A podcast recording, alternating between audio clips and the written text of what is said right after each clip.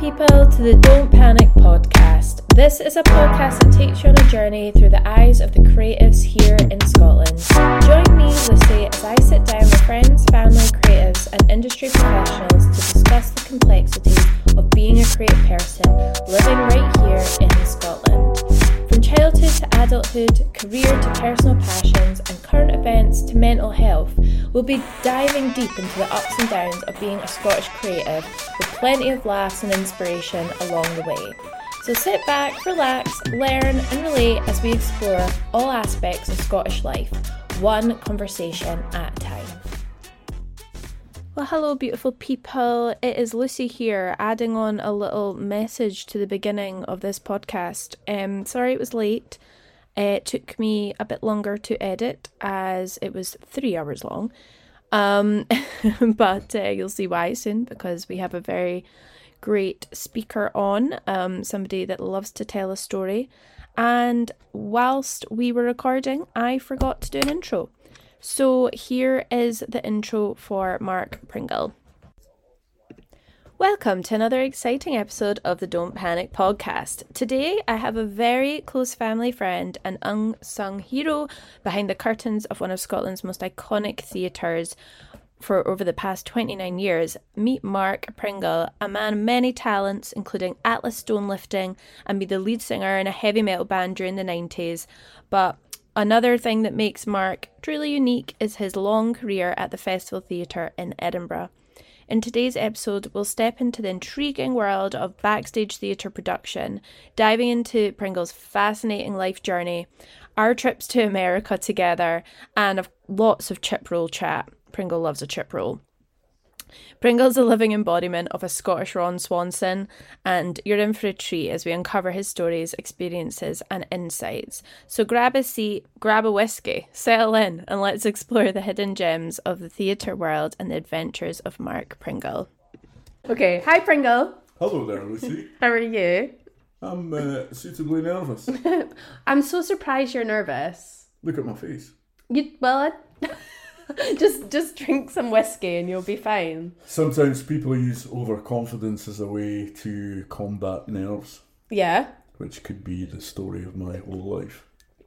Well, we're done. We don't need to do any more. That's it. It's the Thanks- podcast. Thanks for tuning in, peeps. no, um, thank you for coming on the pod. Um, in your um, Do we say pod? We don't say chat show. you can call it a chat show if you like. The pod's funny though because it's just I don't know. The Pod makes me think of uh, whales, killer whales, like a pod of whales. you That's kind of cool though. I'm into that. know? that's pretty cool. Me and Ryan just spoke a lot about whales on the on the last podcast, so we're really in theme. Porpoises or Welsh people? Uh, orcas, Orcas specifically. nice one. not the Welsh. I wonder how Shamu's doing. Dead probably. Oh, would be tragic. I mean, I think a lot of them are. At least we, we had a high there, then it went to quite a low. Yeah, yeah. Well, I mean, yeah, killer whales. Anyway. Anyway, uh, th- anyway, thanks so much, and thank you for having me in your home. that's all right. Yeah, so we start off this podcast with uh, our life mantra. So, do you have one that you'd like to share and tell? I think you know my life mantra. Well, you're going to tell the rest. you're going to tell our listeners. In the late 80s, early 90s, Mm-hmm. It was probably thrash till death Thrash till death. due to the music I listened to. Yeah. And in 92 to about 95, it was probably grind on. And after that, I thought probably there was two rules in life. One, get jaked. Two, get jaked often. As I like to party it up a fair bit. And now the only mantra I have is you can say it with me. Lift heavy. Lift heavy, Grow, grow a moustache. That's it. Lift heavy, grow a moustache. There you go. So that's the words that you live by.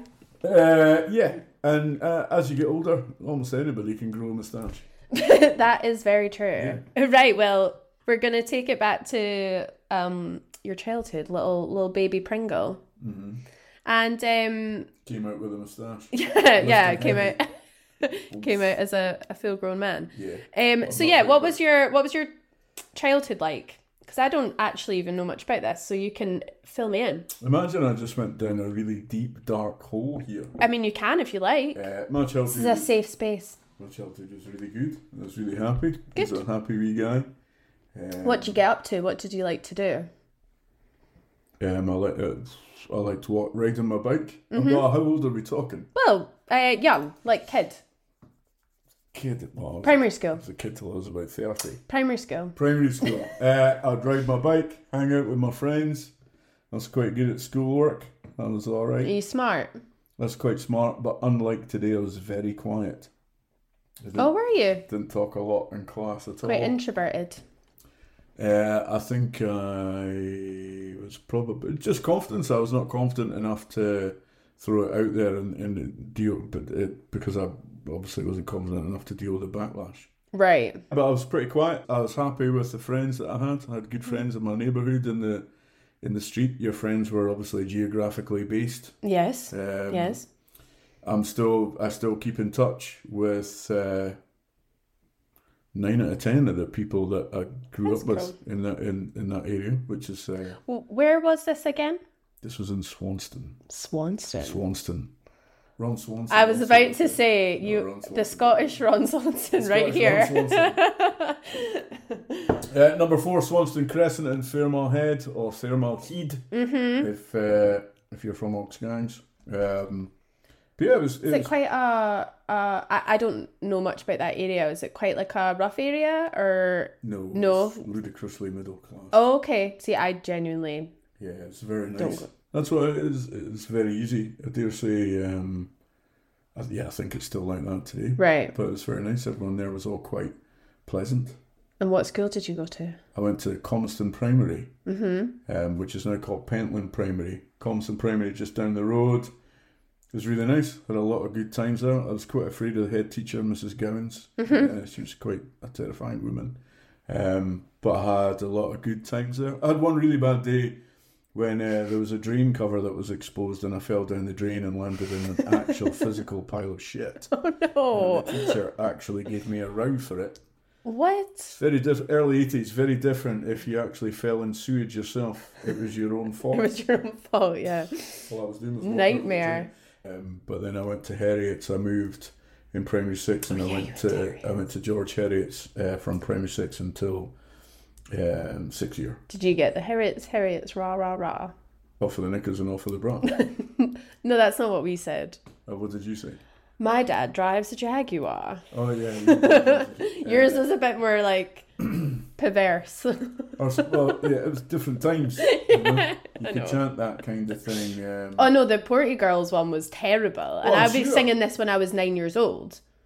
what was it? Um, we are the Porty Girls. We wear our hair in curls. We wear our dungarees above our sexy knees. We wear our bras too tight to show that we can fight. And then the boy next door, he got me on the floor. He gave, he asked for sixty. It's like he asked da da da da, and then he asked for more. I was like nine, ten when we were chanting that. Wow. So, ergo, if you had a tight bra, it meant you were quite tough.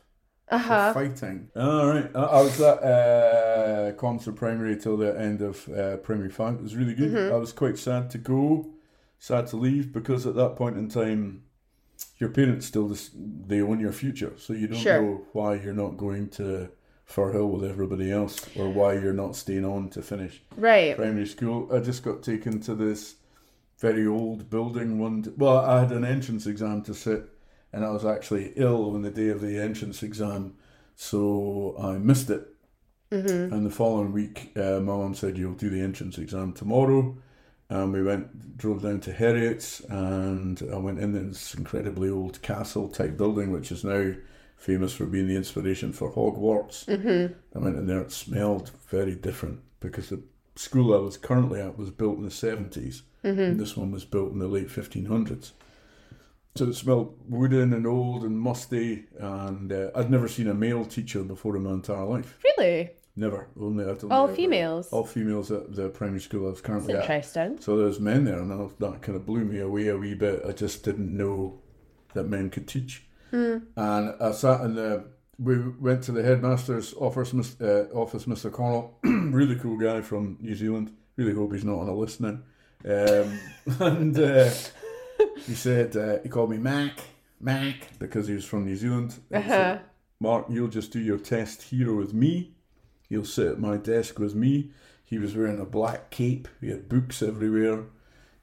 like, they had like it was just next level type stuff because I'd only ever known really nice people, and then I was sitting with this essentially Lord Vader from the Star Wars movies, and my mum was told to bugger off, and I sat at his desk. Well, that desk was probably 200 years old or something. So at his desk with him, and I did the test that I would have done the week before, but before him, Mm-hmm. before his very eyes. And he was really nice, and at some points talked me through it. And at one point said, How many E's in the word coffee, Mark? And I said, Just one. And he went, Two E's, two E's. Give me a couple of tips. And then uh, he told, asked my mum to come back in. And at the end of that, um, he told her that I'd got a place. And she was overjoyed. I still didn't really know what was going on. I had absolutely no idea whatsoever. And then uh, a couple of school holidays came, summer holidays came, then the following year I went and started there. And interestingly enough, oops, I just dropped a nut and bolt. um, short trousers were always the thing in, Uh-huh. in, in the early primary years in Heriot's, whereas when you get into six and seven, they are optional. Okay. So you could wear long trousers if you wanted, or you could wear short trousers. Yeah. My mum thought it'd be no, I don't know anybody here at all. Never seen any of these other kids. My mum thought it'd be a really cool idea if I wore short trousers. She thought it'd be cute and it would be nice. So not short trousers. I mean, all my trousers are short. I like them short. Shorts. She thought it'd be a good idea if I wore shorts. So I, I wore shorts that day. Mm-hmm. And there's three classes: uh, G, H, and S. Six G, H, and S, and and then seven A and B, eh, seven A, B, and C. And there was only one other guy in the whole of that year that was wearing shorts, and his name was Tobias Orlando Bell. And he It's a good name. yeah, it is. Yeah, it's a very strong name these days. And funnily enough, I was utterly ridiculed and made to know that oh, the new boy's were wearing shorts. Yeah. So my mum picked me up that day and said, "How was your first day?" And I demanded that we went straight to the shops and bought long trousers Fair. so that I High school's tough. Wasn't easy. Especially when it came to like how you wore things, what you wore. I don't know. I mean, it sounds like it was pretty much the same, but I wore the same clothes until I left. well, for us, it was like you had to have the right brands and Oh yeah, so You know- that, so that is the one thing. At the time, I thought it was uh, it was quite tough having to wear a blazer and a shirt and a tie Mm-hmm. and everything. But as a heavy metal kid, I was never ostracized by Mm-hmm. anybody else because I was wearing exact. The blazer cost the same, the trousers cost the same. Everybody's wearing the same gear. There's a lot to be said for that. yeah, that's what happened in Portobello High School because I think the first like three years we were there was um there wasn't in a, a school uniform, so you could wear whatever you want, and Hmm. obviously the bullying was just like Colossal. insane. Yeah. So then they introduced the school uniform Did to try a and suit? Yeah, for I sure. Yeah, I was a total chav for. I was like a mosher, then I was a chav, and then I went back to being like kind of goth vibes, and then yeah. yeah. kind of stuck. But but the chav phase was like full blown. Who were you trying to impress? This is your show, but who were you trying to impress when you became a chav? I was just copying what my the friends were doing. were. I was I was like a follow along. Like I just didn't want to be stand out for the wrong reasons. Do you know what I mean? A guy I know got battered for wearing the wrong brand of joggers. Like Wow, like proper battered for it. really? Yeah. So you really didn't want to stand out for the wrong reasons in Port High School, but Wow, that's tough. but um but Roll- yeah, roll on the blazer and the shirt. and Un- tie. yeah, absolutely. A uniform. I think it didn't fully help because you can still identify, you know, the goths or painted nails and some jewelry or whatever. There's still a bit of like being your own self, but um, it definitely helps. yeah. So, did you get along with the people there? Um, yeah, pre- uh, everybody was quite welcoming once I got long trousers. Uh, Once you slipped in. on, made quite a few friends. um, by first year, second year, I'd also my parents owned some newsagent shops, so by then I'd already become a little bit entrepreneurial, Uh huh. and I was stealing the porno mags Nice. from the back shop. The one, you know, May when it was June, I was stealing May's mag and uh, selling them for half price to the guys in my year. So I was regularly coming away with even then three to six pounds a day That's pretty good though. cash. Yeah, it was quite uh, it was quite good going. Also, a year before that in primary seven. When you would go for lunch, everybody would hand over a pound note to pay for their lunch because you could get Pound notes. Stan- sta- my standard was a can of full Coca Cola and a bridie. 23 pence and 27 pence. That's Remember. crazy.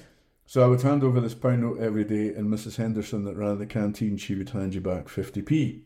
So after about three months, I struck upon the idea of photocopying a lot of pound notes on a sheet of A4. It came out black and white, but then I got a green K, uh, green crayon, uh, crayon, and uh, coloured them all in crudely, and then cut them up into pound note size. And I got away with it for me and my cronies. No. Got away with it for about a week, and then I got pulled into the headmaster's office, the guy who had sat the exam with, Yeah. and uh, he went moderately doolally at me, but then commended me for the skills that I had shown in in counterfeiting money. Wow. And I said to him, I didn't do it to deceive anybody. I just did it for a laugh, just to. I bet you used it. Oh, Slightly yeah, deceiving. I- yeah, well, it was very deceiving. it was very deceiving because she. And nobody could tell. She took so many pound notes because there's hundreds of kids. I guess, yeah. So You're not paying She wasn't attention. Mm. even looking. You know, she was. She, maybe she went home one night and there was crayon all over her fingers. I, I don't know. Um, That's But- so funny. but that was probably the start of me on my road to becoming a wido. Yeah. the beginning of the end. The confidence levels were growing. You know, I I was, I was already selling pornographic magazines. Yeah. counterfeited money. I mean you're on it. Yeah, I was on it. to be a good fraudster. I know you're big into your music. So when start getting interested in, in that side of things? When I was 16, the guys in the year above me had a metal covers band called APB. Mm-hmm. All Points Bulletin or All Pints Borrowed. And I thought that was brilliant. And they played at a school concert and they did some Metallica covers, and I wish I could see it now because at the time I thought it was brilliant, but they were no doubt awful. Right. no doubt absolutely awful. Mm-hmm. But they won the talent contest up against like a pop band, a rock band, probably Nice. a person doing magic as well or something, you know, standard school fare. But it was in the junior hall, so the stage is maybe about six or seven feet up off the ground. It's like a miniature theatre. yeah. And that really blew me away. And I- looked at the guy that was singing at the time and I thought I could do a better job than him. Mm-hmm. Had you ever tried before? Mm, yes, into a Hoover. Right. the the stem of the the handle of the Hoover, I would crouch down and pretend that I was playing guitar with a squash racket and sing into that, um, or sing with a hairbrush. Um, and then at towards the end of fifth year, I started my first band called Deceiver. That I actively put adverts in guitar shops and stuff, looking for nice. uh, people. But I, the guitar player in that band, APB, he was very good, so I pinched him. Um, I got him into the same music that I was listening to, which was heavier and faster than the stuff that they were currently playing. Um, pinched him, and then I found three other musicians, uh, and then started booking gigs, booking a practice room. So at 17, I was already running. People that play instruments aren't very good at the logistics. Right, okay. it quite often falls to the singer to be as the frontman is also the person that books shows deals with people Okay. meets other bands does all that kind of and the other guys just go i don't know man let's play the drums that annoying? it it's only at the time you think it's annoying but then in, in my third band the the drummer wanted really heavily involved in that Right. and I would look at him as though to say, "That's my fucking job." All right. So you Stay liked of it in the end. Nobody likes you. Uh, no, but moderate uh, control freak scenario. I just like. I like to know what's happening. I like to. Obviously, we all think our own way of doing things is best. Mm-hmm. I just thought it was easier, and nine times out of ten, people are quite. If they see that you're okay with it, they're happy to go along Yeah. with it, you know. Um, especially when I would turn around the first time we ever played in Aberdeen. The guy that run the pub said to me, How much do you normally get paid? I was 17 and a half, wasn't even legal to be in a pub. How much do you normally get paid? And I said, We normally get 100. He gave me 100 quid. Made me sign a receipt for it, which made me panic. I didn't know why I was panicking. I thought, My God, he's going to tell something. Gonna, something's going to happen. No, obviously not, just for tax purposes. Um, but I turned around to everyone and went, Look, we've got 100 quid. So we all got a few beers. Um, we stayed in a woman called June's house who only had one eye because she'd lost one eye in a fight uh, throwing potatoes with her friends. She was a tatty picker. Well. Um, and the following day we ate at Greggs in uh, in Aberdeen train station like absolute champs. So yeah, I was I was I was okay at that kind of thing. But at seventeen, I started my first first band. Inspiration from somebody else knowing that I could do it better, Mm. and I had that band for a couple of years. But then we were too young. We had creative differences. Some I always wanted to keep it hard, heavy, fast. Other people wanted to slow down.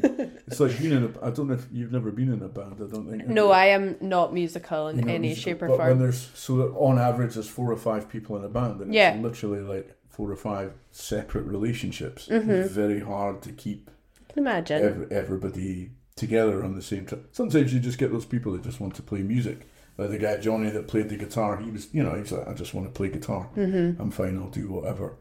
But then other people have, and out of those, so that that's my first band. We they sort of faded away into obscurity. My second band, uh, there was four of us. The guy from my first band, he also played guitar in the second band. I'm still yeah good friends with the three other. There was four of us, three other guys. Um, today, Mm-hmm. uh, still really good friends with them. And then I fell out of love with it. Those guys, maybe I'm getting ahead of the game here. Those guys all went on and formed another band that I wasn't part of, Mm-hmm. that I had no interest in. And I'd already started working in theatre, um, and predominantly the work is at night and at weekends. And I didn't have a taste for it at all until they fired one of the guys that was in my second band, the bass player. They fired him because they thought he had lack of commitment. And I just thought Mm. that was a really shitty thing to do. Mm-hmm. So I sent him a text one afternoon. I lived in a flat in Marchmont. I sent him a text saying, Do you want to play some fucking metal? And he said, Fucking right, I do. and I formed my third band based on the fact that they had thrown him out of. And something I, I really wasn't inspired to do at all, but I was just like, Why did you get rid of that guy? Yeah. You're a bunch of wankers. Um, Yeah. So then I formed a band that became Edinburgh's not a particularly big place, but I formed a band that then became the main competition to Edinburgh's metal band at, at the time that he was previously in, and they were like, "Oh, holy shit! Um, oh, holy shit! Pringle's better than our singer. holy shit! He's he's better at working an audience than." And they they even came up to me and said that to me and said, "We're thinking about getting rid of our singer. Trying to get you. And I went, "No, you're all right. You know, Yeah. you can join my band." Yeah, yeah, yeah. Let's flip Um, reverse this. Yeah. Um, which, funnily enough, you said flipped and reversed this. My second band that I was in a band with, with them was called Inversus. Oh, well, there you go. Latin for to turn upside down.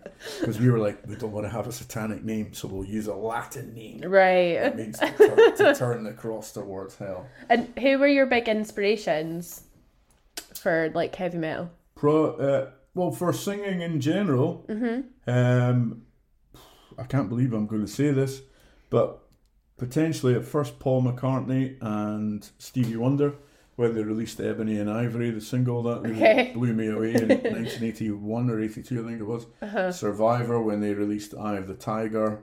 I thought that in 1983, I thought that was incredible.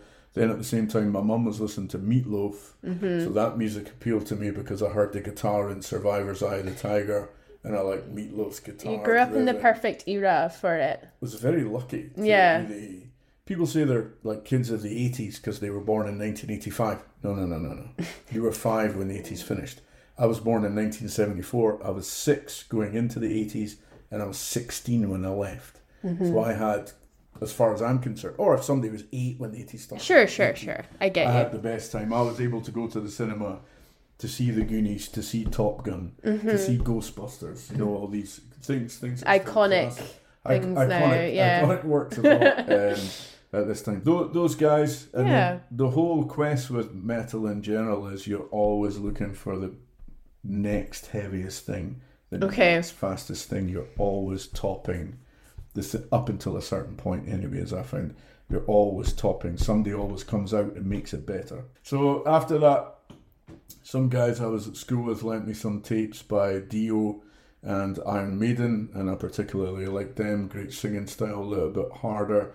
And then somebody gives you a Metallica tape, and then a Slayer tape, and an Anthrax tape.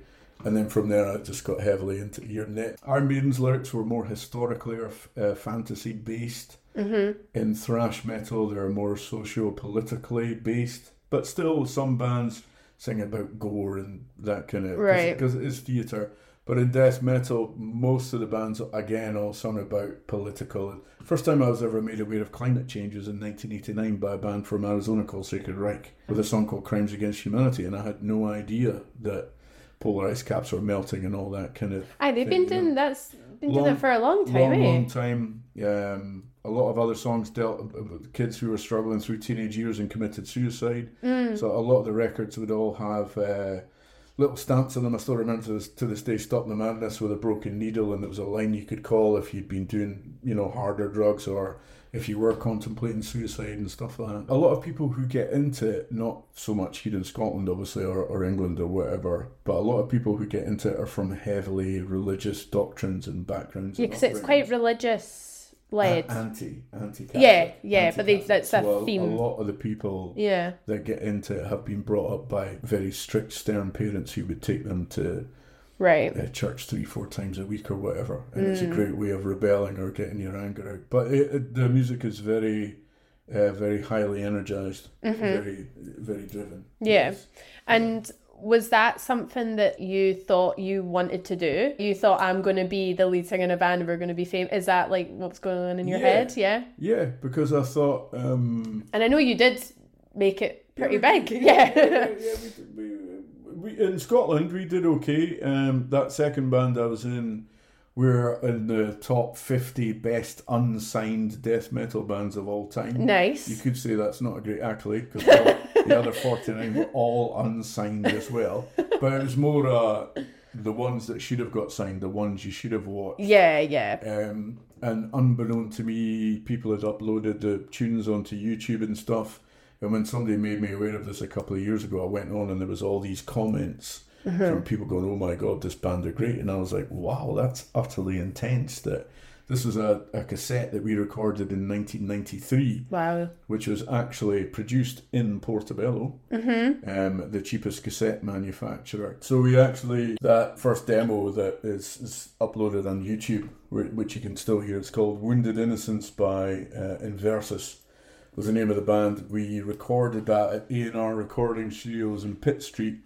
Um, really, uh, always interesting stories with people. The guy that recorded it, his name was Marco Gio. Mm-hmm. He pretended to be Italian, but he was actually Pakistani, and he pretended to be Italian because he'd suffered so much racism um, in in his life, and he, he was really he was a shocking alcoholic, but a really cool guy. I did the vocals on my 18th birthday. The guy was a shocking alcoholic, as a or a really he was a great alcoholic. The best. He was really good at it. Um, he made me go to the bar upstairs and buy him a pint on my birthday. And this was a proper daggers on the bar type Right. type pub. It was not a little 18 year old private school boy me who at this point in time had left school so I had a shaved head apart from at the very front of my fringe. my fringe went down past about halfway Oh my god. chest. Yeah, I remember seeing pictures of Yes, I you like they, that. They call it a devil lock or something like that now. And when I would headbang with it, I would headbang with that round in a circle. it would go round and do its own thing. People thought I was more of a psychobilly than a than a metal guy.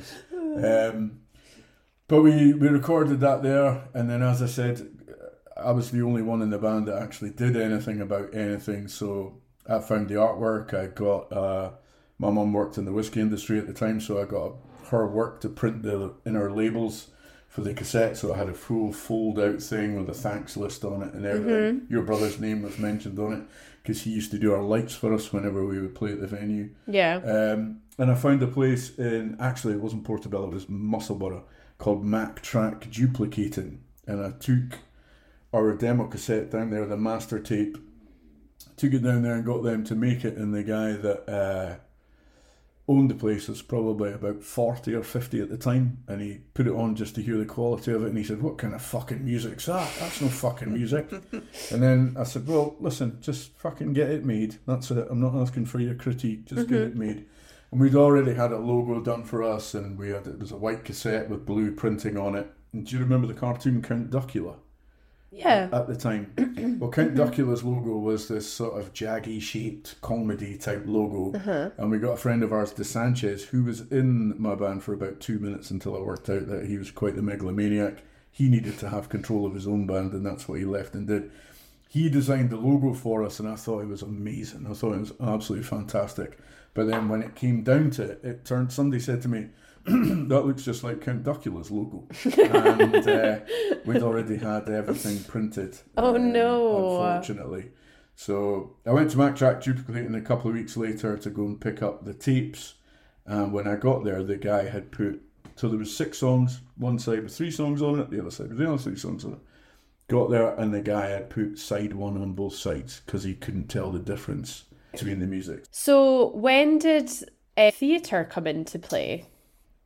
When I was 18, I inherited some money. I bought a video shop, bought a, uh, the business, not the not the premises. I went to work there, and I gave all of my friends who couldn't really do any other jobs, the sort of dregs of humanity, aka your big brother, uh, the bass player and my band George. Um, they all worked for me, and all of us still lived at home at That's very cool at 18 to own your Well, own. Well, think of it. We've already touched on. Business. I've already counterfeited. I know, money. I know. I've already sold. you know. I know, but it's still, it's still like to have been able to do that. That's pretty cool. Yeah, yeah, it was. I was, I was in there.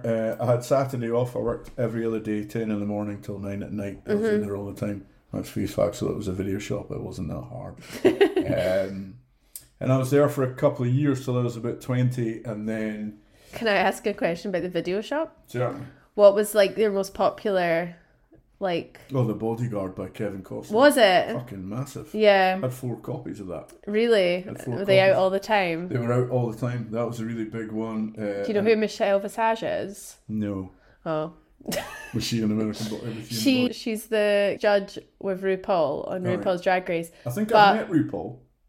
Have you? Well, remember I told you I was with one of the guys. No, you told me you'd you you've met Bianca Del Rio. But one of the. Well, I don't know. I can't remember the names, and I think that's why Well- we, we all got on so well was because I didn't care. Yes, But one of the guys said to me when I was in Las Vegas, just to make you aware, you're with drag royalty right now.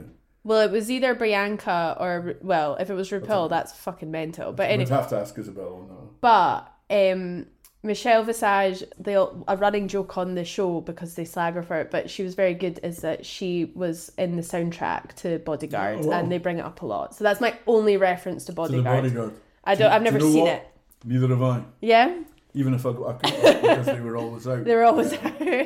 That, that was that was a big renter. So was an American Tail, the cartoon with little Fievel the mouse. Um, oh, I've not seen that either. I used to do three cartoons for 50p. Who doesn't want, you know? That's amazing. Yeah, I know. It's good times. So when cable came into the area, the Oh, profits no. started suffering because people obviously Yeah. didn't uh, come and rent stuff because you could just get it sent to your house. The Festival Theatre not long opened, and your brother started working there in the stage crew because he went to get a tattoo uh, from a guy who was actually who actually did the job that I do now. Uh, he had that job, but he also tattooed in his spare time. He now has his own shop uh, at the bottom of Leith Walk. It's been there for about twenty odd years or so. Um, but yeah, Chris went. He worked there because this guy said to him, "We're short a couple of people. Can you come and do props for the show?" And Chris had already been at the theatre workshop and stuff like that. Yeah. So he was like, "Yeah, sure." And he took along another friend of ours on the Thursday night for the opening night um, of said show, and the other guy didn't like it at all. So, and I met them in the pear tree that night at 10 p.m. right after the show. Because for, for whatever reason that year we were obsessed about going to the pear tree. Uh, We've all had that moment. it was a very different bar. It was a biker bar then. Right, okay. Motorbikes Quite different. outside. Uh, it was all metal kids, metal fans and stuff. Um, That's cool. yeah, Chris was there, met them for a beer afterwards, and this other chap was moaning that he didn't like it. It just wasn't for him. And I said, Well, I'll go with you tomorrow if you want. Mm-hmm. And he went, Really? And I went, Yeah, I'm not doing anything tomorrow night. I'll get one of our other friends, I'll get him to look after the shop. And uh, so here we go. So the following night, I walked in, and this it's one of the things that I love about theatre, which still exists to this day. This chap had started on the Thursday. The following day, your brother had walked in with someone else and gone, That guy I had yesterday didn't like it, but I've brought my other mate instead. And the boss just went, Okay. Because he still needed somebody for Yeah. the show that night. And he said to me, Have you done this before, Mark? And I said, Yeah. And I walked through the door and I went, Shit. look at Jesus Christ. Look at the size of this. Yeah, it's not something you can just It's not walk something into you can just doing. pick up. And in any job, there's terminology involved with every job, and I didn't course. know any of the Yeah. terminology. So when people were saying do this, do that, I was like, what?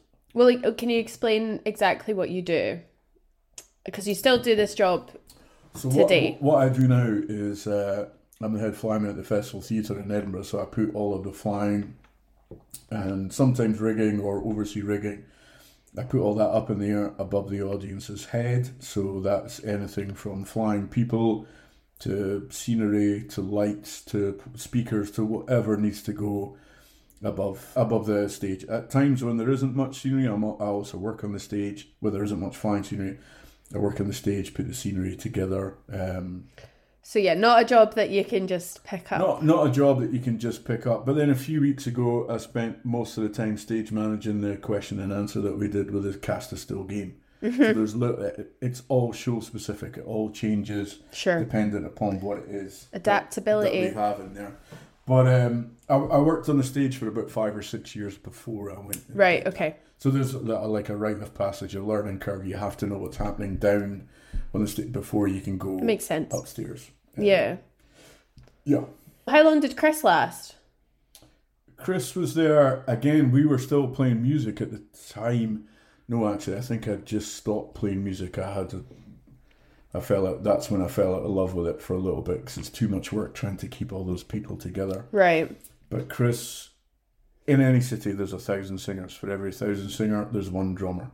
Yes. Chris, Chris played. My dad drums. says such things all the or, or time. guitar players, there's maybe 30 Mm-hmm. for every for every singer. There's thirty guitar players, but drummers are always much more sought after. In particular, if you've got your own drum kit, Mm-hmm. which Chris did. He had a kit that was made of scaffolding, as uh, as it was once called in a review of a show. Um, he was there for three or four weeks, and then he went away and played some shows with the band the Gin Goblins, who were were getting quite big at the time. I remember that name. Yeah, their their guitar player, Big John, uh, who's just returned to Scotland. Actually, used to live in he used to run the uh, Milky Way, the Melkweg in Amsterdam. Great concert venue. He was the guitar player, and he'd famously been in Nirvana for about three weeks before Kurt Cobain sadly uh, left left us. Um, And he was in the Exploited for a while as well. So Chris was already playing the shows with those guys, and they were constantly making the news for their shock rock tactics and throwing blood in the audience. And unlike a lot of other bands, they went to places like Orkney and stuff and played. So Right. they actually had, out of anybody, had a following in Orkney long, long before internet existed or anything. like Yeah. that. Yeah. Um, and they were in the Sun newspaper and stuff like that. So he was on and off for a couple of months, and then the following year during the festival, which is when we get the bigger the show, the more money you get paid, the longer it takes, etc. Chris was coming back from a gig and told everybody he should be back from nine thirty, and he he arrived at the theatre at half past ten. Hmm. And everyone Not like, great. not great, but when you're, when you're 21, you think that. Yeah, you don't give a shit You when think you're that young, yeah. okay, but he'd already been replaced. Right. He'd essentially said that he wouldn't be there, and then my business had pretty much gone out of business by then. So I was trying my best to knuckle down, learn as much. Again, very similar to when I was at primary school. It was very quiet. Mm-hmm. I waited until I knew what I was on about before I actually before the flamboyant overconfidence that I display on a daily basis came to fruition. um, so he still did the odd bits and pieces with us, but he was already quite successful in his band. And then latterly, towards the end of that first year uh, or second year, I was at the theatre. He got a job with a bicycle cooperative, Mm. uh, putting together uh, mountain bikes and stuff, of which he then carried. Not Yeah. long after that, left and moved to Arizona. Yeah. Yeah. Yeah. And you stayed in the theatre. So what part of what drew you in? Like, what do you think's kept you there? When I was young, when I first started, when I was 20, 21, uh, there was a lot of cool people from all over the world who'd come in every week, different companies every week. You, I'd never met people from Brazil before. I'd never met people from Israel. I thought it was really cool. It was uh, exciting. Uh, every Tuesday would be opening night, so there'd be a free party, so you could have whatever drinks you wanted. Um, Pretty nice. yeah, it was. It was pretty cool. You had the opportunity to mix and match with everybody in there, of which I was not able to do because I was not confident enough to go, Hey, beautiful looking woman. from Venezuela, you? What do you do? Well, just, uh, That just- sounds I just lost my video shop. How do you feel about that? um, really. Uh, that that kept me there. Um, the fact that it's just a high turnover of people and different things coming in. So, I suppose with every job you're continually learning, but with some ninety percent of it stays the same. Whereas this, no two weeks were the same. I way prefer that as well. I think it's more mentally stimulating Yeah, definitely. for sure. Definitely. It gets really mundane Yeah. if you're just doing the same thing. Which is why, so from that day I started till today, that's 29 years Wow. in one workplace. Which is, I've had a couple of sabbaticals um, to go and do other things, uh, or when I was just hanging out with the band Soulfly, touring the world and living for free and singing on stages in front of 100,000 people, uh, as you do. As you do. as you do. Uh, but yeah, 29 years. But definitely the turnover, international companies, and the fact that I was seeing, and this is still to this day when people say to me, I don't like the ballet, I don't like the opera. How many have you seen? None. So you don't know whether you like it or not. You can't base it on It's an channel. assumption. You can't base it on channel hopping on, on a TV. Um, Okay, so what's your favourite type of theatre? I like contemporary dance the best, modern dance the best. Yeah, That's fair. I don't think I've ever seen um that. You should go. You should come and see. I know I'd love to. I I love the theatre. Yeah, contemporary dance definitely. Um, the movement, uh, movement invariably, the music, the lighting, uh, the lack of set and scenery, or at times the set and scenery that they have, it's very different. To, with a musical, you know what you're getting. There's happy Yeah. moments, there's dancing, there's sad moments, there's the falling in love, there's the. Same kind of. It's very formulaic. Opera, Yeah. somebody always dies. Ballet, several people always die. um, but contemporary dancing, because they're uh, generally speaking is is uh, is visual. It's not oral. You have to take. You have to make the story from what you're seeing. Yeah. Um, and quite often, I'll be the first to admit that took me four or five years before I was actually able to to work out. I mean, there's only so much you can do with the body, but it took me four or five years before I was actively able to sit down and watch a whole show and understand everything mm-hmm. that was happening. Because to a lot of people, it just looks like people throwing shapes. Well, I think that comes with age and stuff as well. You learn to acknowledge other things that maybe you wouldn't initially be interested in Yeah. at first, but And then I you're like, well, thought, never thought yeah. in a million years I would be sitting watching. Or now, what's more interesting to me now is, as far as I'm concerned, I can actually sit and watch something and critique it, so I know whether or not it's good or bad, and I know whether. It's seen enough Then when I go and read the review in the Guardian, I go, "You clearly never watched the same show I did. You know, that was either a terrible or b really bad. You know. What's hardest shows to do? And I don't know if that necessarily means like physically the hardest or like mentally. Like I don't it's- know it- what's It's all physical, so it's all And- hard. yeah. It's all hard on the body. The amount of persons that yeah. when I started working, I've now all passed away and I've not made the age of 60 is a little bit scary. Um, but it was Really? a much tougher lifestyle then, a lot more partying. Sure. Yeah. 80s and early 90s and stuff, and drug taking as well, I suppose. Um, harder things if you don't like something. Like Miss Saigon, I didn't know anything about it. Mm-hmm. Didn't know the music, didn't really know the story. I'll just let it unfold, I'll see what happens. Turned out that was like torture to me. Really. That was very hard for I've me. never seen it. This is very hard for me to put up with. I just wasn't interested. I found it very hard. It's like watching your least favorite movie twice a day, Mm. every day. Um, generally, people are demanding Mm-hmm. everywhere in every aspect of life. Some people are more demanding than others. Some people, not necessarily the actors or dancers or whatever, or, or orchestra or divas. Generally, orchestras are always more divatastic than than actors or singers or, or dancers. Um, sometimes I, I find it quite hard when everything that we do uh, in front of an audience is obviously done live. So if you make a mistake, Yeah. you, potentially knackered fifteen hundred people's night out if you have to stop the show, reset things. Then there's an uh, Does that happen? yeah, it happens Does it? Oh. Sometimes out with your control. Some sometimes things just don't work for whatever reasons. You know, sometimes you you know you plug it in, it just doesn't turn on. You don't know why, and then it turns on later on. Um, sometimes I find it quite depending on who's working with me.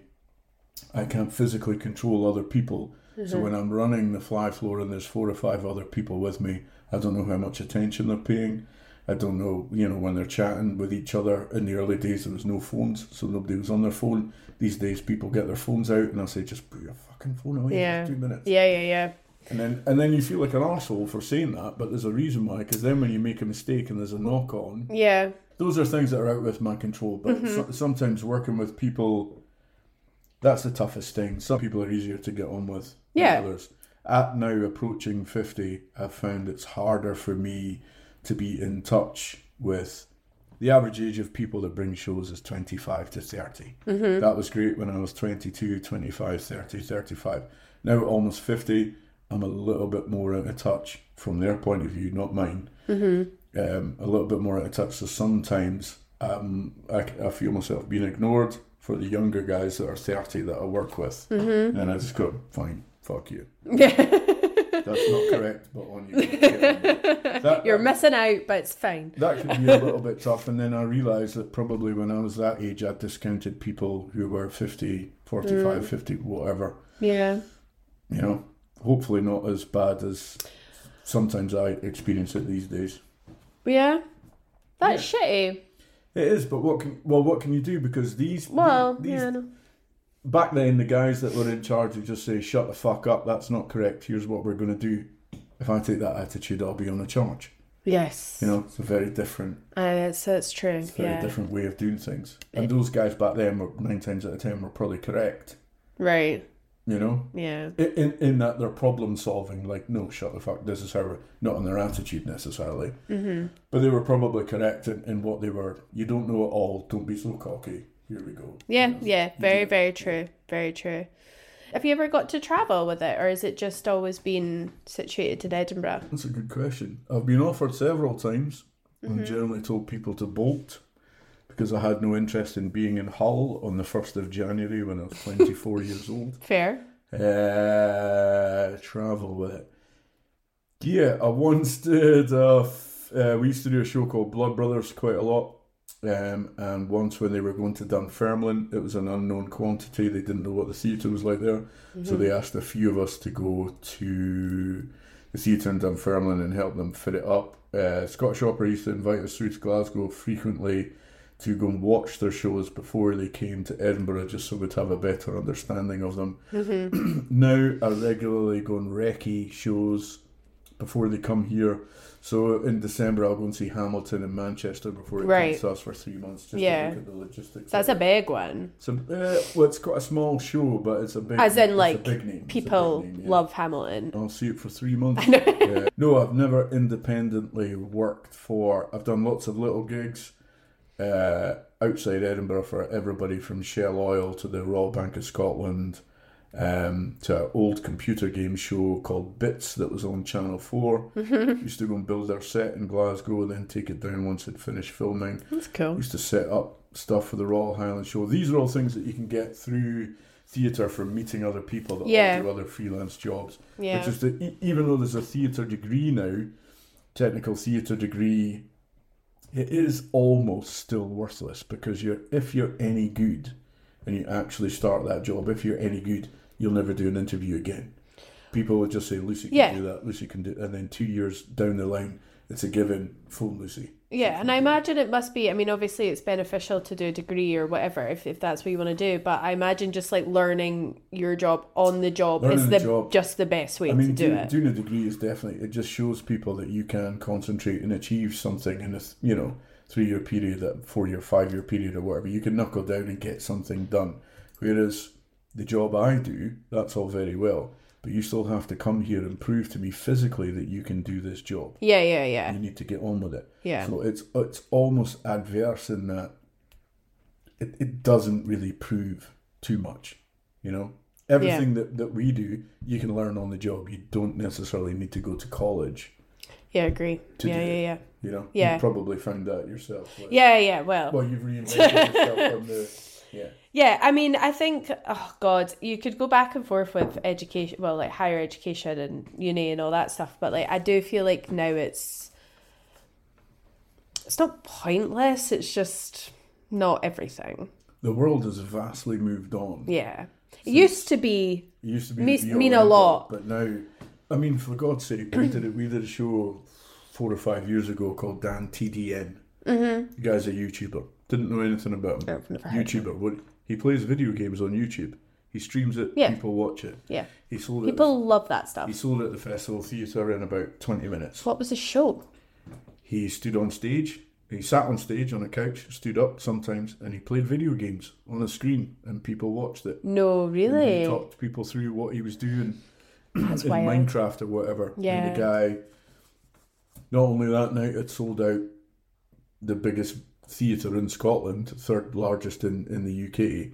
It sold it out, but was still making money from all his YouTube videos that people were watching his. While he was doing it, yeah, yeah, yeah. I mean, And he's still now on tour. One one of the guys that worked with us for a wee while a couple of years ago, he's away on tour with him just now. He was, they were just went all the way through Australia. I've never heard of that live. Exactly. There's so Streaming? much stuff now. There's so much stuff now that you're not like. I still think Mm. of you as hip, even though you're now 30, 32. 32. Um, but there's so much stuff that you're, you know, Oh yeah, no, because of technology crazy. it's created all these other But it's n- it's not. I, I wouldn't like. I guess I can understand that that would be a thing, but I'm like, why would you want to watch that? well, tomorrow we're going to go and li- watch men lift a log above their head. I, but that's because you're taking me there. So. Uh, whatever, Lucy. You bought- you bought the tickets. you wish I bought the I tickets. two- 200 yeah, no, I'm just Yeah. chumming you. Yeah. but no, I guess there's something out there for everybody. Basically, I'm not like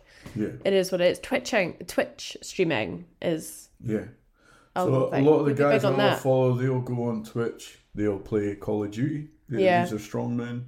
Um, they'll all and they do a little bit chat. They do question and answer while you know you can type in whatever, and they'll and- Twitch is kind of the they, they place to be. Yeah, you make good money from Yeah. that. Yeah, Yeah. totally. Don't forget, guys. I'll be streaming live on my YouTube, on my Twitch, on my you know, like, fucking hell, how many platforms does this guy need? But they, that's how you make money these days. It is. Because nobody buys records. I know. Well, I actually seen that. There was something in the news about music companies not being able to uh like get breakthrough artists anymore This because is all available. it just they'll blow up online and they're already big so Yeah. the music eh, industries aren't able to like gatekeep it anymore yeah, you know and then release who they want to release it's like it's not down to you anymore yeah. Which I interesting. Which I agree with. I think it's a much better thing. same So what at the height of our popularity when we would when our sister band in Extremis when other people would be talking about or maybe we might sign a deal with them, yeah what will we get? Nothing. You'll get nothing. They'll own everything that you've written. it's you know, bullshit all the intelligent property. mm-hmm. You don't have anything. They will forward you five grand to record that. And I was like, wow, you get forward. And I went, "Yeah, no, that just means they've lent you five grand. They still want that back. oh really Yeah, it doesn't. Or an advance, an advance. sure as, uh, sure so if you say they've advanced us a, th- a hundred grand to record this, yeah, but you owe that, and if you don't make that out of sales, you then owe them Mm-hmm. the balance on. Mm. So when Naomi Campbell made her album, naomi campbell yes, exactly. the model I'm going to tell you why you don't know she has an album. when she made an album, they advanced millions to, to her to make that album. Uh-huh. She made this pop record, Well, twelve songs, let's say eight songs or whatever, and it sold in its first week of release globally. How much do you think? what year was this Oh, probably 95, 96. Let me reference. I mean, she's still in peak, I guess. Um. Oh, she still looks shit. Well, yeah. Uh. How many albums did she sell? Oh God, How many copies of said album did she sell in that first week? I've got nothing to base it on. 1994. It was called Baby Woman. Baby Woman? Yeah.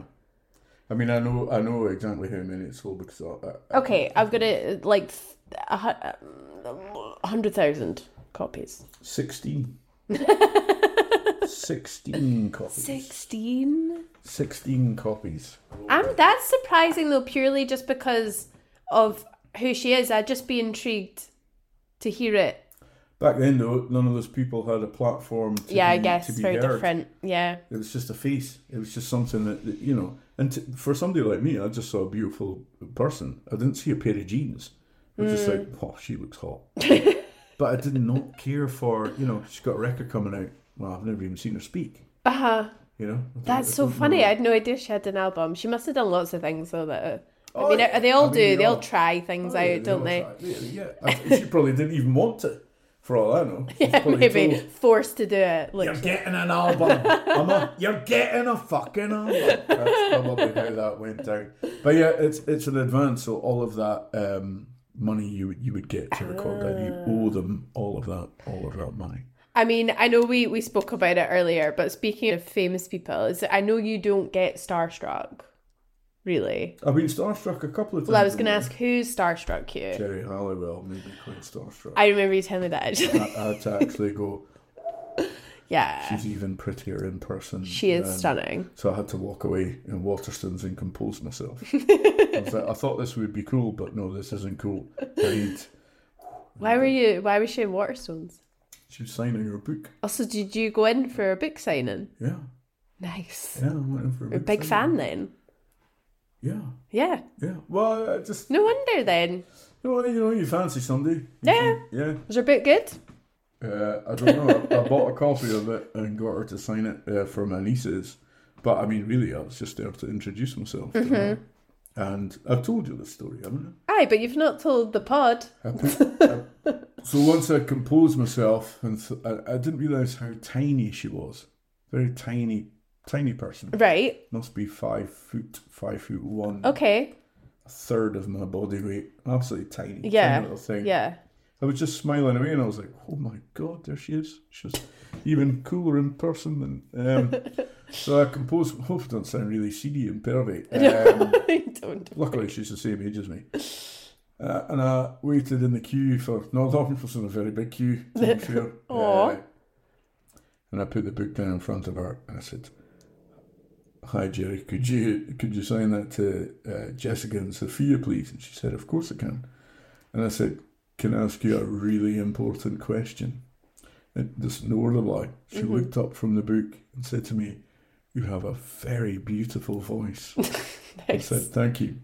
She went, "What's your question?" I said, "What time's your flight back down to London? Are we going out tonight for a drink or what's happening?" And Uh-huh. she laughed and she went, "I think it's just after six p.m." Mm-hmm. And I went, "Oh well, better luck next time." And she went, "Better luck next time," and gave me the book, and off I went. She might You were have flirting with Geri Halliwell. I tried my best. She might have phoned the special squad after that and said, "Put him on the list." I don't know. Uh, like special squad of police, you know. But she said I had a nice voice. She gave me a couple of nice. That's smiles. nice. That's a positive Um, interaction. Her, I was quite starstruck with her. The first time I met Pavarotti, Mm. he showed up behind me and pushed me. I don't know who it was. He pushed me and said, "Move, move." and I was, I, I, I turned around, and as I was turning around, I was like, "I don't give a fuck who you are. You're about to get a lesson." And and then I saw it was him, and I thought, "Just say nothing, Mark." Yeah. just move on.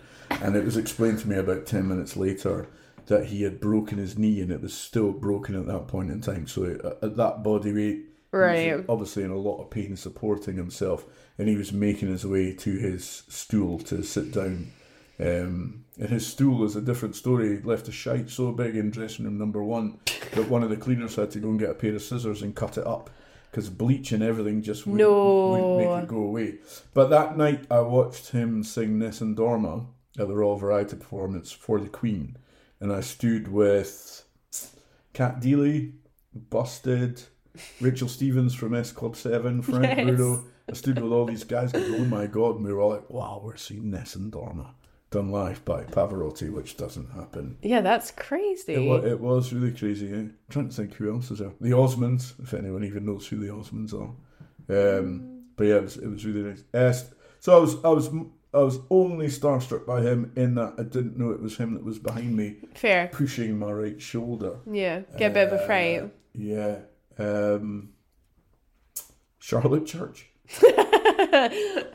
You're really um, calling back some names know. that I'd forgotten about, like Charlotte Church. Wow. Someti- sometimes though, some some people can just take you aback. Yeah. I was once sitting in Phoenix Sky Harbor Airport and I've listened to Megadeth since I was 14 years old. So at, this point in time, I probably listened to them for a good 20 odd years. Uh, absolutely love Megadeth, Dave Mustaine. I've always loved. They've got a couple of shoddy albums, but I've always loved them.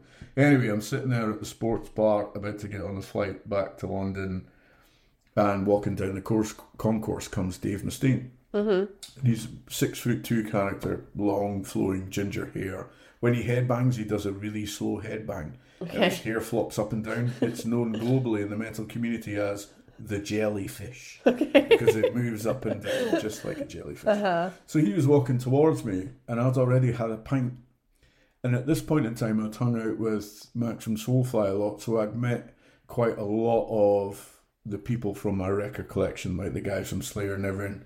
It's all been on one to one name terms with them and had a laugh with these people.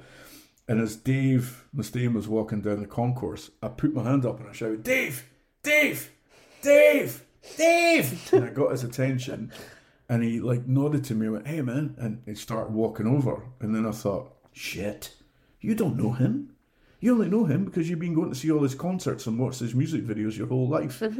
And he sat down and he went, "Hey man, we we know each other." And I went, "Yeah, yeah, I, I know uh, Brian, your guitar tech, because he he's good friends with Fatty that works for uh, Soulfly. I, I think we've met at some stage of the game." And he's like, "Yeah." No, I had no idea at the time that he'd completely rela- uh, relapsed from being a junkie and a and a jakey. And he was like, "What are you drinking?" I said, "I'll get you a beer. It's not a problem." Oh problem." So no. the two of us sat and had four beers together. And I, but from my point of view, I got to uh, I got to interview. Threw Dave up in your Mustaine. nuts I- I again. know, I know. I- the fourteen-year-old kid in me got to sit and have a beer with one of his icons. You know, I got to ask him all these questions, and we chatted and everything. And he gave me he wrote down his recipe for his favorite uh, cocktail on it on the on the waitress's napkin, and everyone we had a great chat. And when the bill, I said, "Listen, I've got to go get my flight." He went, "Yeah, me too." And uh, you know, when the bill came, I went, "I'll get this," and he went, "You sure?" And I went, "I've been putting money in your pocket since 1989. Why stop now?" And he laughed.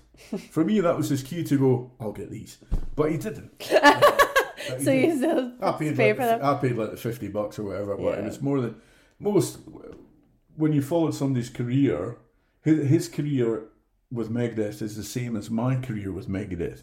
I've been along the whole. He just didn't know that I was on his shirt tails, you know. Sure. So the whole thing. So we had a lot to chat about, and I was like, you know, fifty dollars to to get To have that conversation to have an hour with you. Do you know when now People pay more for like a meet and greet that's like exactly. yeah, a picture and you're And- out and of we just there. had four beers. you Yeah, know. that's pretty cool. I always remember he took a huge gulp every time on his first pint. I was like, wow. Uh, we also Wow. got a, camera phones had just become a thing, so I got a selfie. That well, it wasn't selfie actually. The waiter or waitress took it, and it's the two of us together. Me and Dave Mustaine. I'll, I'll show you. And I pointed to him Mm-hmm. like this, like, "Wow, fucking check out Dave Mustaine." But he's a lot taller than me, mm-hmm. so in the picture, I'm merely pointing to his cock. So kinda- Perfect. when, I- when I put it on Facebook after, I, Didn't have the I had to effect. crop out fro- from my elbow down because I was like, shit, I'm just pointing at his cock. Like, literally an inch from his cock. But there you go. So when did you start going out to um, Arizona and America? Well, America, Uh, like, just February 1998. and was that when Chris moved out there? Was When that your big brother moved out there to get married, yeah. yeah? And then you've been there, like over 30, 40 times. 40 times. I think, I don't know because I stopped keeping count around 42 Right. and I've done four or five, maybe six since then. So this is somewhere between, when I go in a, in a couple of weeks, it'll be trip 45 to 50, whatever it, it, it is. Does it does it feel like a second home? It used to, doesn't anymore. But it it did at one point. So you were there a lot there for like long periods of time three times a year Yeah. for three three weeks minimum, three months maximum. Only because I was only allowed for three months. Maximum. Sure. Sure. Um, but yeah, it, it, yeah, I loved it. Uh, it's a slower pace of life. Mm-hmm. Um, I made a lot of new friends. Made friends quickly. Uh, had a whole crew, as they would call it, over there to hang out with. One of my friends owned a furniture store, so he was able to put me on his delivery team, and I could just work Oh, cool. cash in hand Mm-hmm. uh, and get even in the early 2000s when I did that. I think I got about 100 bucks a day or something, Nice. which was more than your brother was making. Um, which didn't do well when his wife found out that I was living in the garage but making More six- money. six or seven hundred dollars a week, and he was only making three or whatever. um, but yeah, yeah, uh, late late nineties for your brother's wedding, and then just continued to keep going. Because what year did we go out there? Um, I was 16, 20, well, I don't know how old are you now. 32. I need another P. Okay. 32, 16, so 16 years Was that 16 years? Fuck off. Well, Lucy, you just did the math. I didn't do the Let's say it's always up there. So I was 16. So yeah, 16 years ago, that was the first time. Well, no, because I remember going on a trip with you to Glen Lyon, but I think I was about 11 or 12. Yeah. Did you not live there at the time? Yeah, it was when we lived in Aberfeldy. Yeah. Yeah, well, I'll tell you what. uh, So Eden was two, so that was 20 years ago. So, Was Glen Lyon. so I was So 13. been tw- 12. 12, Yeah, 13. 12, 13. Yeah, yeah, yeah. And then 13. and then we I went to America with my dad when I was 16 to Arizona So and you were there. 2005 or something. Something like that. 2006. But I, I that was one of the best holidays I've ever had. Yeah. Of course it was. I don't think none of those trips that I ever took when you guys were there as well, or when anyone else was visiting, they were not, they were never planned. Mhm. But like I say, because I did go three times a year for three or four weeks or five weeks, or Yeah, it happened to there was a good chance Be there. I might be there. yeah. But yeah, 16, I remember you and your dad got off the plane. I remember a couple of days later, we went for a swim in Dull Dave's swimming pool, Yes. or maybe the following day. And I remember Celia was there, a few other people. Yeah. And, and even though your dad might not be Scottish, he still, as I always advocate and push for, there's no stigmas attached to it, he went swimming in his pants. oh If god. you've not got your bathers with you, just go in your pants. It is the Scottish way. Doesn't it? it's not that you know when you get when you go in the water, a pool or I mean, in- whatever. It's not underwear at that point in time. Just your pants. I know. Get in, in your pants. I think in that heat it's it's different. I think I- you I can get away with it. Him standing there. I think they were either blue or Oh black. don't I don't And I remember you looking utterly horrified, and the other. I blanked this out my memory. I don't I don't have any recollection of this. Females in my group at that time, Celia and whoever else were like, ooh, and they were all a bit like, ooh, Gerard, ooh, ooh." or Gerard, as they, as they would say. You're. They're all a bit like, he's, feel like he's still a striking man today. But uh, yeah, I remember that. And then I did my own thing, and I, I just remember, as we quite often, I like to reminisce about when we were at uh, the single mother's apartment block, uh, which was called, what was it called? Nicole Apartments, or oh, it was next to Nicole Apartments. So a load of single mums all stayed there. Um, Arcita? No. Arcita, yes. Yeah, sorry. yeah, yeah. God, how could I forget that? I remember. How could I remember that? there that night with a uh, fair few hippies, and your dad was there, Mm-hmm. and you were there. Obviously, can't remember who else would have been there that wouldn't have lived there. But I remember your dad asking if um, you could get a tattoo. Mm-hmm. And I said, "Well, yeah, I know somebody who who could do that." Yeah, and he was like, "Right, okay, well, maybe we can look into that." And I was like, "How old are you now, Lucy?" And he's like, I'm 16. And I was like, "Right, okay." And then I remember you drinking a couple of beers, and I was like, "Well, this is pretty cool." Uh, the dad's already like offered to get a tattoo and everything. Here on the other side of the road, drinking some beers and everything.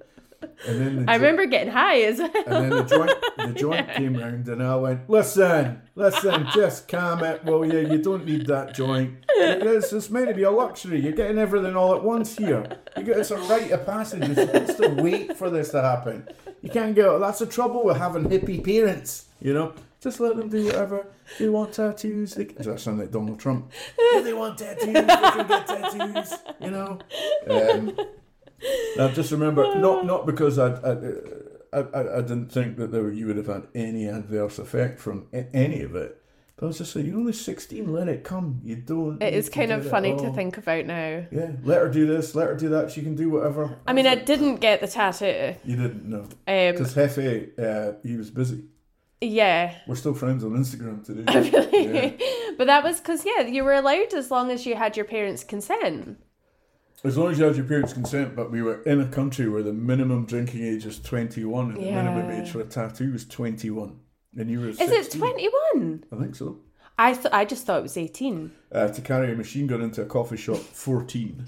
14, you can do that. It's not a That's problem. disgusting. fully loaded. You can have grenades on your belt when you're 17, I think. You almost had me. Just let that go. God, God, God bless America. God bless, bless America. America. Well, yeah, it's a very. Uh, we were talking about that earlier. But it's a very different place now.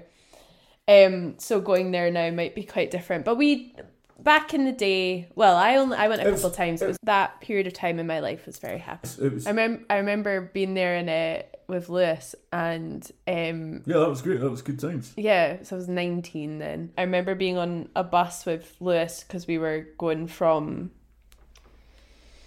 We did the Greyhound bus from New York Oh, to California. what you did, yeah. Three days of travel or some Yeah, it was. Or no, it was to Arizona. How much was it? Can you remember? 150 quid? Something like that. For which you probably could have flown for not Probably. much, not too, single for The the reason we decided to do that was because we wanted to see America, but Uh-huh. America is desert and McDonald's yeah, in the middle, the whole middle section. Yeah. So yeah, it was an absolute disaster. It was like three days of hell. I I got my phone stolen. Did you? Yeah, and I asked, I asked, I told the bus driver, didn't give a shit, like No, couldn't, didn't. could not care whatsoever. Sit down, and man. yeah, and we had to get off the bus every four hours to do the fuel. So that was like during the night as well. Like it was like Oh, one in the morning, five in the morning. I think I cried because it was. I, I remember being on the bus and I seen a cactus and started crying because I was like, I'm close. We've made. We're almost there. But some guy on the some guy that was on the bus was like, "Oh, you're from Scotland?" And we were like, "Yeah, yeah." And he's like, "Oh yeah, fuck the English." And I was like, "Well, I'm like half English, so maybe not, but yeah." they just He was quite intelligent though. Like, What? He, he was aware of that sibling rivalry. well, apparently so. Yeah, yeah, yeah, yeah. But I think he obviously thought I was going to jump right on it, and I was like, mm, "Nah." These days, I just tell people what they want to hear. What? So what would you reply? Yeah, Yeah, just yeah, yeah. well done, man. Fuck the English. well done. exactly. Yeah. Let, Um, let them go with it. So anyway, going back to um the theatre, that's where you met your wife. I did, yeah. I did, yeah. And I would like to hear about that. I met her there. We got married. That's it. No, it's a good story. She showed up with her show. Yes, so she's so she is a tour manager or a, She's an associate director okay. of a ballet company, Mm-hmm. and she came to the theatre. And then a few years later, she came back. Mm-hmm. Every two years or so, the, her company had been at, at my place. And on the second occasion, as she was walking towards me, I semi recognised her. I went, Ah, you've been here before. And she held out her hand and pointed to me and said, Mark, right? And I was like, Oh, yeah, baby. Made Cre- it. created quite an impression last time you were here, and I've seen you for two years. You know my name, all right. uh, and then she went and looked at my other two colleagues and reeled their names off as well. And I was like, Aw. uh, not so good. And then asked her out a couple of days later. She said no. She went away for a couple of years, came back. This time she did not go, Mark. She just went, hey, how you doing? I'm not too bad. Asked her out. She said no. And I went, oh, well, that's the end of that then. And then the third time, so now a period of six years has passed or whatever. Yeah, about six years. Six years has passed. And I never asked her out. Mm-hmm. And she said to me, You're not going to ask me out on a date? And I said, Nope. Not gone too well historically. And she went, Well, ask me this time. It might be different. And I went, All right. Gonna go out for a drink tonight after the show. A few of us. Fancy coming? And she went, Nope. Love that. Love that. I just thought, you know, being from Scotland, I was like, Do you want a kick in the fud? Like, really? You- You made me go through that again, did you? Um, and she said, No, I mm. can't come out tonight, but we're not leaving immediately tomorrow, so I can meet you tomorrow if you mm-hmm. want. And I went, All right, okay, that'll be cool.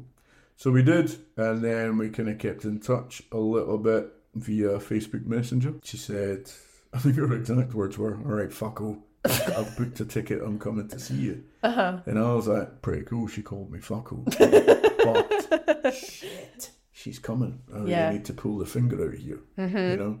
So This is your moment. yeah, this is my moment. So we tried to. The first time she was here, we went on a tour of the Highlands. I didn't drive at the time, so we went via Rabbie's tour bus or Haggis Tours or, or something like that, Nice. and hung out in Edinburgh, uh, and it was really cool for about for about five days. Um, and then the next time she came back, a couple of months after that, we went on a roller coaster of again we went away to the highlands for a couple of nights again uh, i had a driver rab i think was his name people call him rabby he might have been a tour bus driver for Rabbie's tours i don't know had um, and then while we were we worked out that we had mutual friends that were both on the show uh, called wicked in dublin at the time Yeah. and I said, "Oh wow, you know what? There's always these mystical flights to Dublin for like four ninety nine. Let's see if they exist."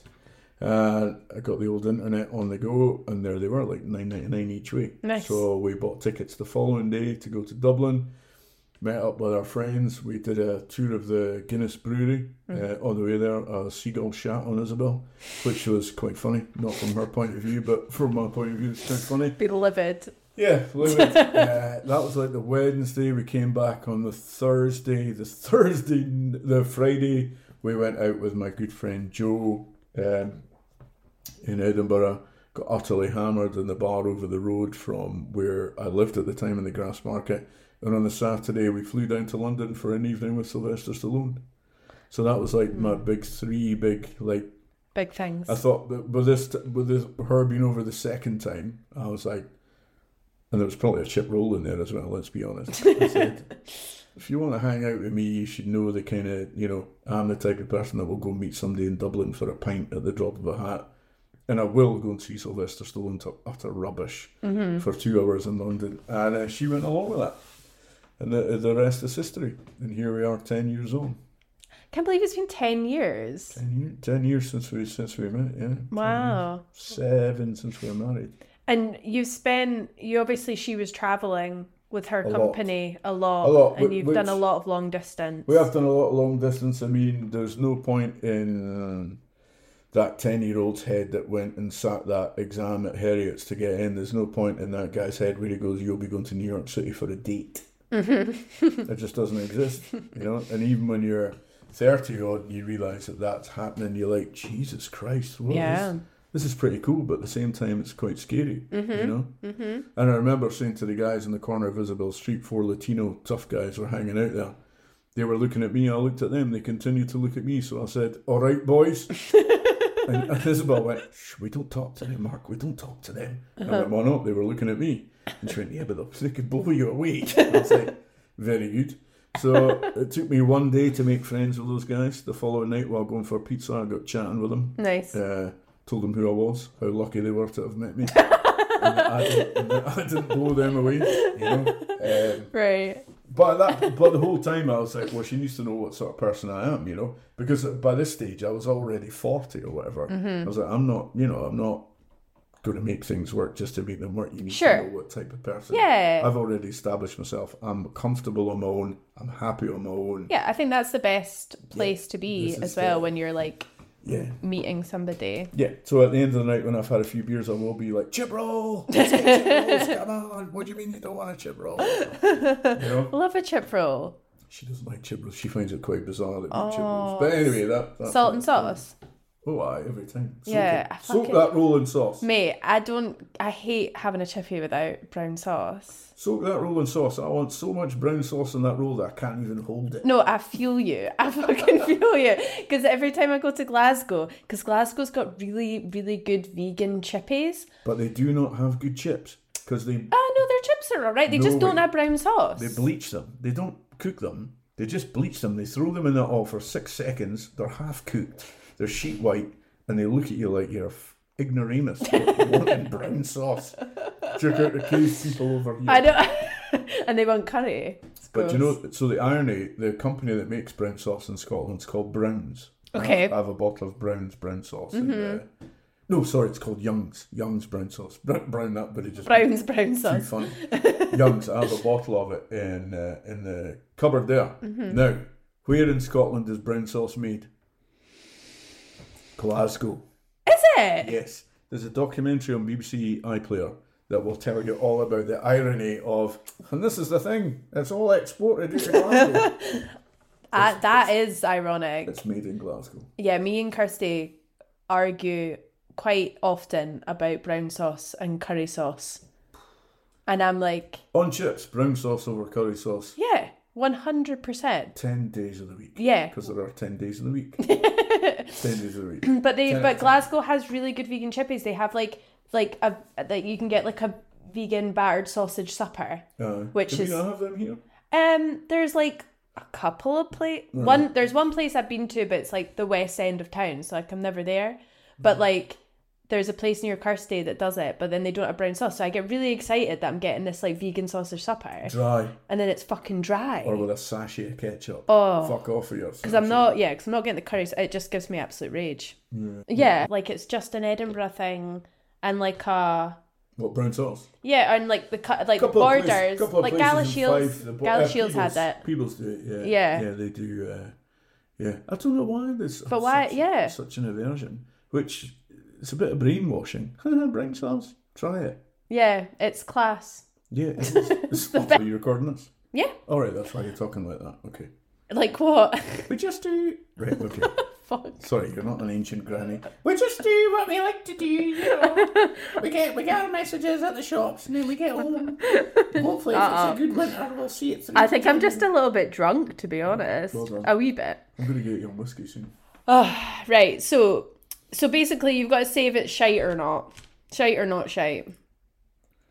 The hours are long and unsociable. True. Not shite. Sorry, Not shite. not shite. Let's do that again. Let's do that again. Okay. The hours are long and unsociable. No jobbies. Oh, the three jobbies. oh, this, the wee jobbies, Oh, the wee jobbies, not the three. which you left. No, I didn't. Oh no, I got a new a new phone. I got a new phone. And because you're with a communist company that own your life, your phone deleted you and made you exit a group on It did, yeah, it did. But well, you can add me back in. The two can become three. No, you formed Wee Jobbies Part 2 and made yourself admin, and I didn't want any part of it because I was no longer in control of the Jobbies. Well, can you start a new jobby chat? Jobby 3. Jobby three. Can just add you into the OG job. E. Kirsty's gonna hate this part. She hates the word jobby. It's funny that first time that I spoke to her on the phone, she went, Oh my fucking god, what was that? And Yeah. you're like, What? In fact, we were not sitting here. Yeah. I went, What? She went, That was Pringles. She went, uh, Excuse me, but who actually talks like that? And I went, Well, I do. That's my voice. Classic. Um, anyway, hours are long and unsociable. Not, sh- not shite. Do you find that hard, or did you always get on with that? Find it like fitted Uh, in with your lifestyle? Up and- until about 42, it, Yeah. wasn't, it wasn't a problem. Now, like anything else, it, it's all it's work to sustain that out with the work itself. To actually know that Monday through Saturday this week, you're not going to be at home at the dinner table. You're not going to. Not that going for a beer is the be all end all, but you're not going for a beer at any point during that day because you're working. Then you finish from work. If you're driving or wherever you, you know, it's uh, it's not easy. It's not for everybody.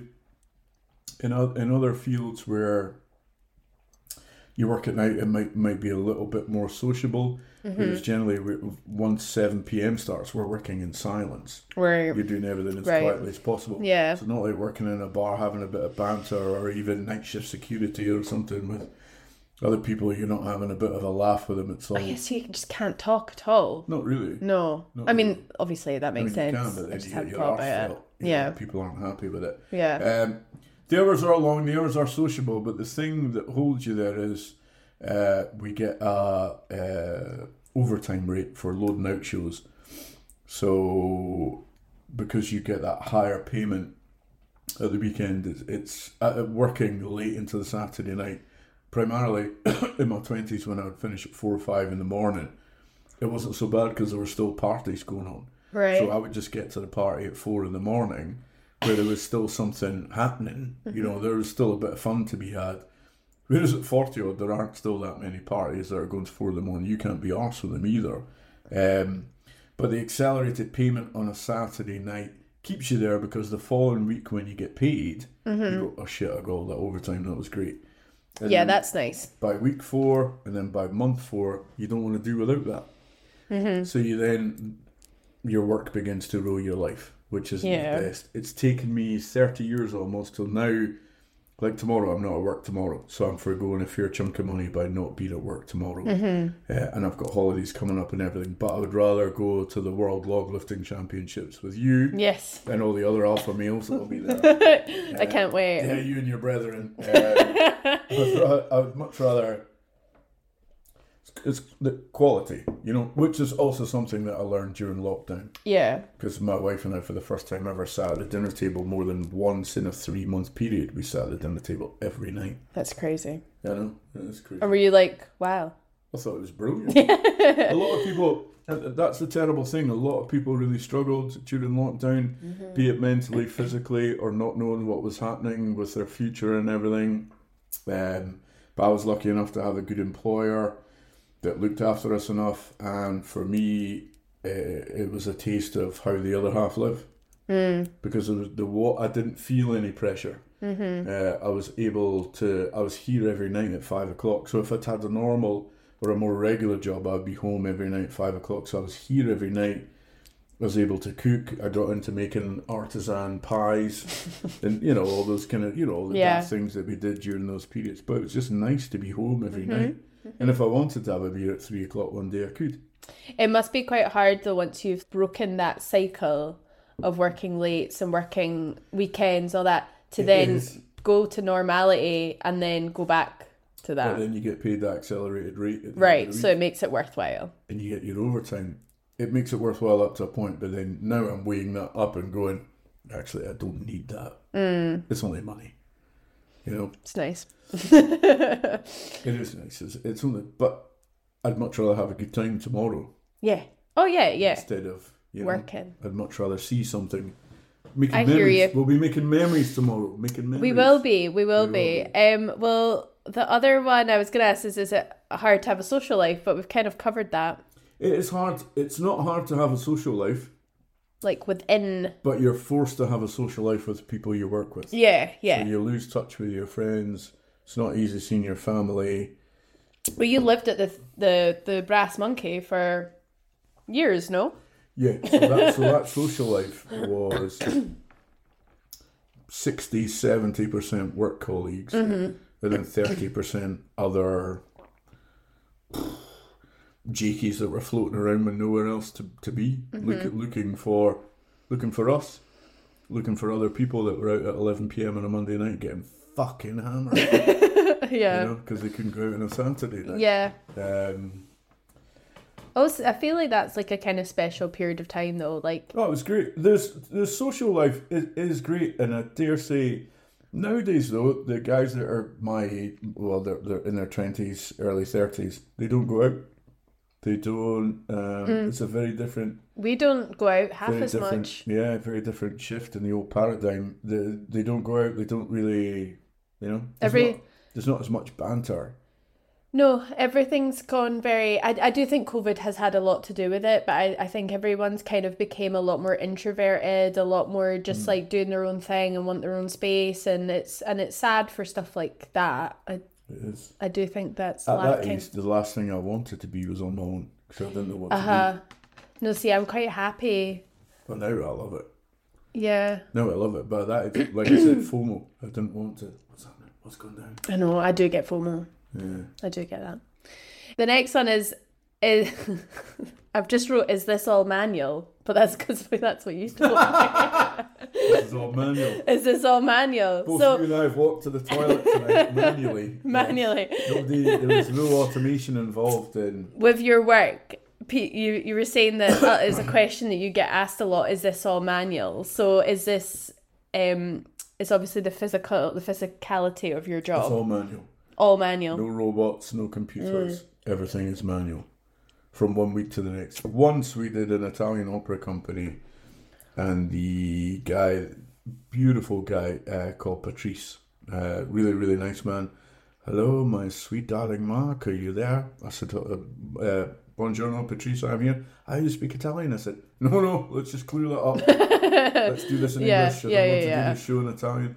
Yes, I'm here. I'm ready for you. This is marvelous. Beautiful guy.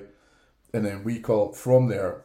Calling a show is when the show caller, the person, the deputy stage manager or stage manager, calls the show. So they tell all departments what to do. They're reading the music and the script Yeah. and they say lighting Q5, go, flying Q5, go, so forth. That guy, hello, my sweet darling Mark, are you there? I am here, yes, not a problem. Beautiful, so chilled out, so relaxed.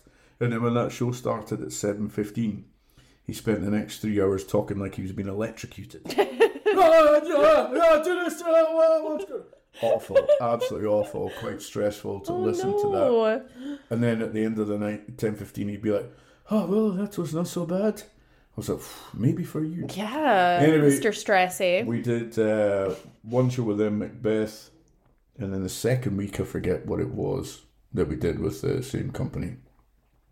So he would have left on the Saturday night. We moved the other set in the Sunday, Monday, the Tuesday. He came back, and in my headset, he went, "Hello, Mark. Is it you? Are you are you still there?" I said, "Yes, Patrice. It's me. I'm still here." He went, "Ah, very good." Uh, one question. I went, "Yes." Is it still manual? And I went, since last week, yes.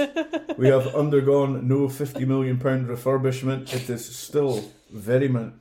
Ah, this is still not so good, but we will do our best. Yes. Went, yes, we will do our best. What did he think would have changed? I don't, I, I don't know. Is is that a thing that is now in theaters that things aren't manual?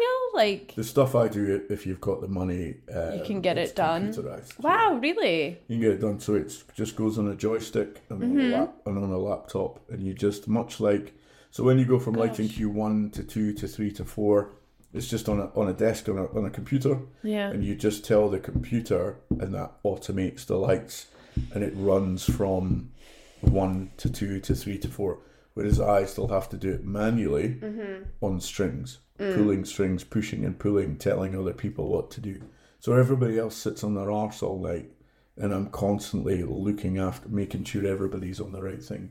But if you can afford it, uh, the Opera House in Leeds has what we call power flying. It's computerized. London, the Opera House has it. A lot of places in Europe where the governments actually invest in the arts. Hmm. They pay for it. A lot of theatres are owned by the councils. They pay for that, but it costs roughly twenty five million pounds to install something like that. But then it's it's literally just your laptop. You build you build like a spreadsheet. You build a program. Yeah. Cues. You hit the button and all the bars move. Yeah. They're all controlled by a computer. God. Yeah. I mean, makes sense. Was is the festival theatre owned by? In the, the- city council. Is it? Yeah. But ran by an independent trust. The soul has been taken out of it a little bit with the invention of a, a lot of other smaller companies that are now running things and doing it primarily for profit. Because the company I work I work for, we're a charity, so we still, as of the Festival Society, so we still invest a lot of time and effort and money into community groups, uh, promoting health and well-being in the community Yeah. Looking after people with dementia, running literally drop-in coffee mornings for people with dementia. You know, trying our best to make sure that our local community are okay and helping to bring art to people um, that wouldn't necessarily receive it. We're also the first theatre ever in the world to do a relaxed performance of a show. And that means when we do a relaxed performance, we remove the auditorium house lights are set at a nice middle level. So anybody that's neurodiverse or kids with autism, uh, kids with learning difficulties, uh, people with additional needs, anything can feel and can come at home. That's So cool. we remove, we turn the volume levels down, we remove any sound effects, any flashing strobes and anything like that. We make everybody. And the key thing with when people put on a show is performers or, or, or a band, they don't want to hear any noise when they're actually performing. The, you know, when they're doing the line, singing their song or whatever. When we do a relaxed performance, people can make as much noise as they want because Right. some, some people cannot obviously remain Sure. quiet. So they're more than welcome to. So we worked hard with producers to actually create a show whereby that can happen. So the, sh- the show isn't two hours long; it's only an hour. It's condensed down. You get the key uh, plot of the story, or Yeah. whatever, But it was it was a very proud moment for us to, and that That's was about- really cool. It's about 15 years ago, 12, Mhm. 15 years ago we did that, and now people are just catching on to it. Yeah. But we did that, and we've continued to do that ever since. That's really cool. Yeah, so it is quite nice. We remove a lot more of our seats in the auditorium so we can fit in a lot more wheelchairs, or sometimes just give people that need extra space Mm-hmm. because they can't be confined confined within a you know one or two seat area Sure. with a carer or whatever. All of that's very cool, and nobody on those days nobody ever moans. Well, to be fair, that sounds like a way more beneficial thing to set up than like a full new installment of like um Yeah, computers doing your job. yeah, yeah. Like it feels like that's a way better thing to put money towards Yeah, than totally. that. Yeah, it, it is cool, and generally people are always on board Yeah. with, with doing it as well, Yeah. which is pretty cool. But if what I do had been computerized, then it would be a lot easier for me. Would you have a job? Oh yeah, you still need to work like you still need to program it, Okay. and computers always don't behave. So sometimes you have to Totally. take manual control of it, and it's just on a joystick. Yeah. Um, they don't always, yeah. So you still have to. Plus, there's people underneath these things, so you can't just have an automated thing moving. Someone's gotta manage it. Six hundred kilos. Or, Mm. yeah, Fair. yeah. Um. Right. Okay. I'm going to finish up All right. because we've almost done three hours. All right. What is it? Ten o'clock or something? It's only- half nine. I've only had two slices of quiche. Well, we'll need to have some more quiche and some more nibbles. But um, thanks so much for coming That's all right. You're more than welcome. It's been good chat. coming out. What uh, what are the rates of pay? Uh, zero, just Zero, pure, pure zero. love, love from your heart and soul. Wanna love. love. yeah, that's it. That's how we used to sing in the bands. I was talking about. Yeah, you know it. I sound like Paul Stanley from Kiss. Oh, thank you. Right, bye. Bye now. Cheery bye. Thank you so much for listening to this week's episode of the Don't Panic podcast. If you enjoyed it, please don't forget to hit that like and subscribe button so that you never miss an episode. Also, be sure to check out the description for quick links to connect with our amazing guests. Show them some love, give them a follow, and explore their work. Once again, thank you so much. Your support means the world. And until next week, don't panic. We'll see you again.